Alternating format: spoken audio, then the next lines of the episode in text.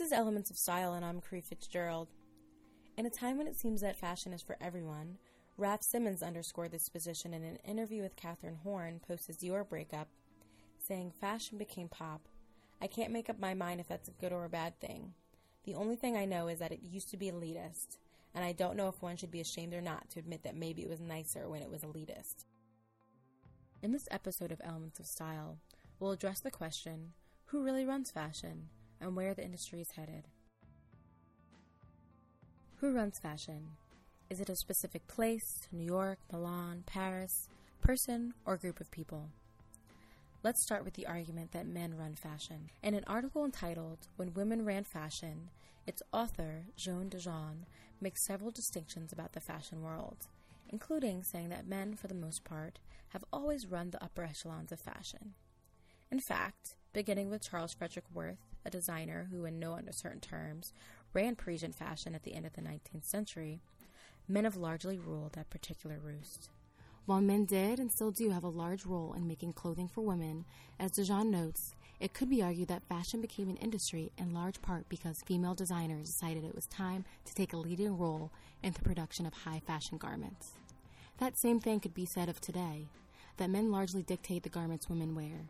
However, today women have a large role, Significant women designers like Rosie Assoulin are driving what women wear and leading trends within and outside the luxury market. So, to argue that men still run fashion like they perhaps did in Louis XIV's Paris, it's very easy to argue against. Women dictate what they want to wear, and the people at the top, male and female, are listening. A particular place comes to mind when we think of who runs fashion Paris. DeJean tells us why Paris still is, in fact, the fashion capital of the world. People talk all the time and have done it for ages about other capitals uh, rising. Milan is often mentioned, and will it, will it take over from Paris? I think the basic uh, bottom line on this, in which people still agree, is that no capital has replaced Paris if you want to be taken seriously, you still have to show in Paris. Uh, if you want prestige, you still have to show in Paris. So it's still the place where people go to be for that official seal of approval from the fashion industry. So from that point of view, there's no question that it is. People also, I think, still care about what's seen in the streets of Paris. It's still considered a measure of what makes fashion.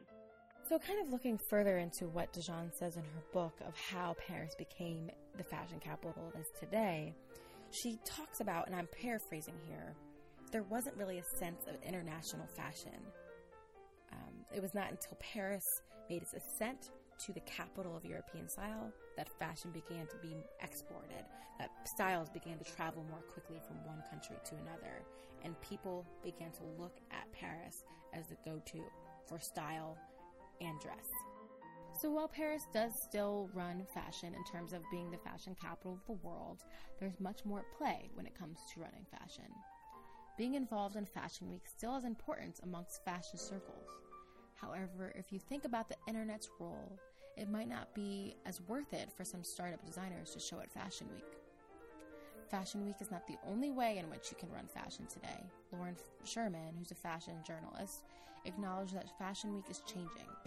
Fashion Week is changing, and it's it's kind of at this point it's it's pretty crazy the the number of fashion weeks that happened, and and you know designers are doing, especially at the bigger houses, eight full collections a year at this point. Um, and so that means even even pre collections, pre fall resort. These are in between season collections that maybe you know the the general customer hasn't ever thought about or heard of. Um, those are all becoming events as well, whereas as they used to not be. So, um, having a presence as an editorial person at Fashion Week, you know, it it's become it's it it's good for you. It's good to be there and, and good to see clothes up close. Um, as to whether you know your story is going to do better if or perform better on the internet if, if you're there in person or if you're observing from you know 5000 miles away i'm not i'm not so sure i think that that the internet has has democratized um, who can have an opinion about fashion and whose opinion is respected because it really just depends on who's reading, you know, who's how many eyeballs are on your page. Maybe you live in a small town in in northern Canada, but you have an interesting point of view and and people are reading it, then then you do have a bit of influence. I think for designers, the other end. Um, you know, Fashion Week is still a, a, really great marketing tool. Look at something like Chanel um, or Balmain. They're both um, French fashion houses that have benefited greatly from social media and and the the attention social media brings. Um, I think for smaller designers, especially somewhere like New York, where there are so many shows during Fashion Week, it's really easy to get lost in the shuffle and, and to spend a lot of money on on a fashion show when you know you might have been better off just kind of creating a direct relationship with your reader or I mean with your customer or you know a direct relationship with editors one one by one. Um, a fashion show can cost anywhere from ten thousand dollars to you know probably five million or or even more for the really really big shows in in Europe. So um, it's it's an investment at every level, and and you have to decide whether or not you're going to see a return on that. And I think as more and more people show at Fashion Week, and as there are more events around the pre-collections, it's becoming more difficult to stand out and make it worthwhile. And I think the idea that you know you don't need the hierarchy at all is it's we're not there yet, but um, there is an opportunity to reach people directly, and and you look at something like a a Mansur Gavriel, and they really, you know, they definitely got press in the beginning, but it, it was more about people liked the product and, and they started following them directly, buying from them directly. Um, so I think that there's an opportunity for smaller brands if, if you're smart about you you have a great Instagram account, you have interesting um, Snapchat, what have you, to to connect directly with a customer and kind of cut out that middleman. We've seen the rise of a lot of direct to consumer brands who are are really trying hard to not do wholesale, not sell to stores, um, and and just connect directly with the consumer to give them a, a better deal. You know, by by selling directly instead of selling to a store, you're able to lower your prices. Um, so a lot of younger designers or upstarts are trying to take advantage of that. The the issue with that is that every nothing is free and marketing on the web is, is just as expensive as marketing you know especially for a small brand as marketing through more traditional um, outlets you know search engine, optimization and search engine marketing are both very expensive things so if you're a young brand you know and you're and you're talking directly to your customer that's great but at some point growth becomes hard because you know you don't have the money to do a crazy email campaign or spend more money on Google AdWords that some, you know, a bigger company can afford. So, um, in a lot of ways, it's really great, and it, it's a way to create a, I, I guess you could say, a cult following or a, an early um, fervent following. But there, you know, at some point, you you have to grow, and and that that's the challenge with anything. Even even having that great direct um, connection with the customer. Does a particular person run fashion? Some say it's Anna Wintour. Joan DeJean said, I think that no one individual ever rules or controls fashion. I don't think she, Anna Wintour is like Worth in that Worth was actually creating goods and uh, creating designs and styles and uh, working in collaboration with his clients. So it's a very different kind of thing, a fashion, a couturier, and the kind of uh, influence on fashion that any great couturier or couturière can have. Anna Wintour, I would think, in some ways, is closer to uh, a great figure of the French court in that she, the queens and princesses of the French court, or any great court, but the French court was really a very influential court for fashion through the through the generations, and she's there um, giving her seal of approval to things. Uh, and I think her presence at fashion shows is much like that. Lauren goes further in describing how the fashion industry has changed and how individuals and designers have a place in it today. There are a lot more young designers. There are a lot more people who want to start their own brands. When, you know, I graduated from college in 2004, and that's around the time that Proenza Schouler launched. They, Proenza, Zac Posen, they were kind of you know, of my generation of young American designers, but there had not really been anything like that for a really long time, probably 15, 15 years. And even even when Marc Jacobs and Michael Kors were coming up in the 80s, it wasn't as um, just weren't as many brands. There were definitely brands, and if you look back at the CFDA Young Designer Awards from the 1980s on, you could see a lot of names. You know, a lot of names of, of small brands that have died off. Um, but you know, there's also been in the last 10 years kind of a, a focus on entrepreneurship in the U.S. I think you know the global economy is so wild and and in the mid aughts, I just did a big piece on Harvard Business School. There are a lot of fashion beauty startups coming out of there, and um, ten years ago, everyone who graduated from from HBS was going into consulting or into hedge funds, um, and then you know 2008 happened and crazy crash and, and people started thinking differently about how to make money. I mean, also just the rise of all these crazy internet startups making so so much money and and um, it it became more normal to want to take ownership of your life. I, that's com- combined with the rise of the gig economy. So it just suddenly you, you know consulting as a young designer the dream went away from running a big fashion house or being the design director at a big brand and, and went to I'm going to consult for a bunch of brands and then also do my own line. I mean, that's what a lot of young designers in New York do. Um, and I think that's hugely different than, you know, even 15 years ago, even around 2000, that wasn't the norm. Um, and in in a lot of ways, it's good. It means that people are more creatively fulfilled. But you know, running a fashion business is extremely difficult. It's really, really, really, really, really hard to make money.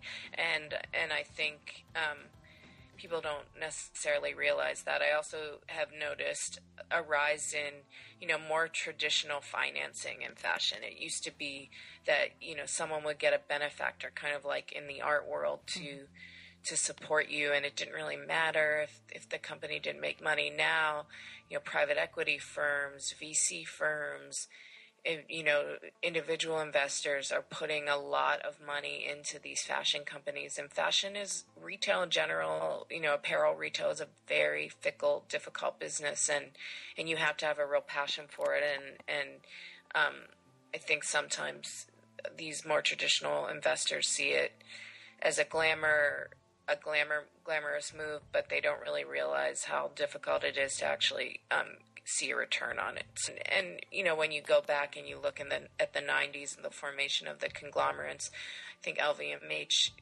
started in the mid '80s, and you know, Kering came along. It used to be called PPR. They, these things that changed the the way the European fashion companies worked, but um, the American fashion world really has transformed in the last 10 years business wise. And, you know, in a lot of ways it's good for young designers. In a lot of ways it's more challenging for them. And, and, um, you know, there are also just more people going to design school, and, and that has to do with the fact that you can read about fashion on the internet, and and it's become a more um, naturally woven into general pop culture, but also like things like the Project Runway definitely influenced. There's a direct correlation between the popularity of po- Project Runway and the um, and the applications that coming into schools like Parsons and FIT. So I think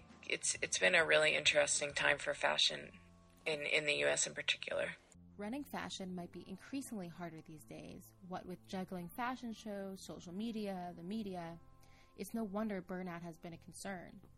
It's part of a larger cultural change, as Lauren says. So, I, the burnout thing, I think, speaks to a broader cultural change. I think it's something that everyone is going through, not just in fashion. And, you know, people are so disconnected from fashion, a lot of the general public, and they find it really difficult to um, understand or to, I, I guess, empathize with with what fashion is or really appreciate it. And in this circumstance, it's so interesting to me how reflective fashion is of the greater cultural climate. It, it, you know, right now, if if you talk to creatives or you know anyone who who's overworked, people are kind of just one. The the greatest thing, the greatest luxury right now is to enjoy your life. Um, it's become less, I think, after post crash. People are much much less concerned with having you know the most expensive bag. I think that's why we haven't seen a quote unquote it bag come out um, in the last few years that was super expensive or you know Mansur Gavriel bags are well, many of them are under 500 bucks. You know, the most expensive Hermes Birkin could be fifty thousand dollars. So I think I think one of the reasons we've seen less uh, less new it bags and and less of an obsession with that sort of thing is because people are just more obsessed with with life and with enjoying their life. So you're seeing a lot of wellness stuff come out.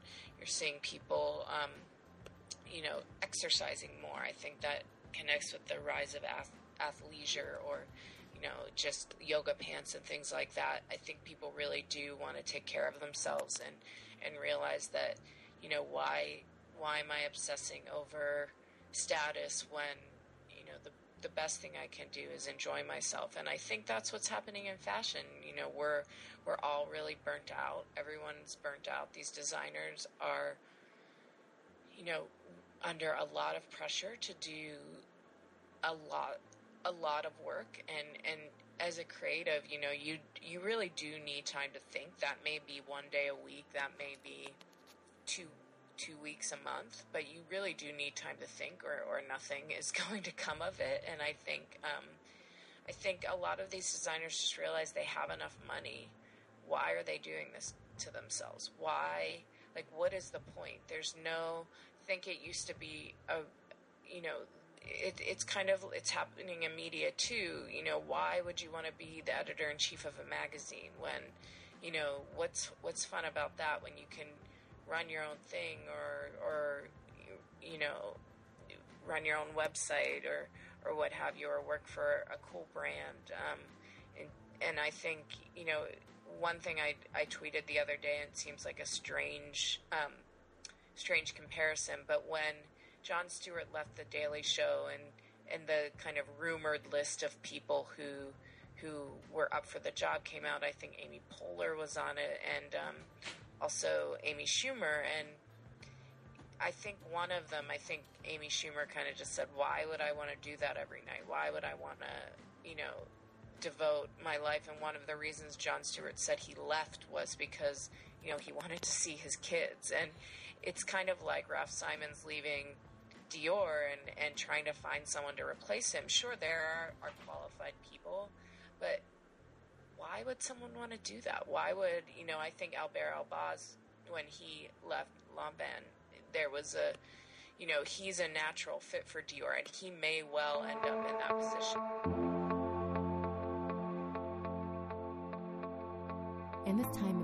Change in the fashion industry, there's one thing for certain fashion is now more than ever for everyone. Thanks for listening to this episode of Elements of Style.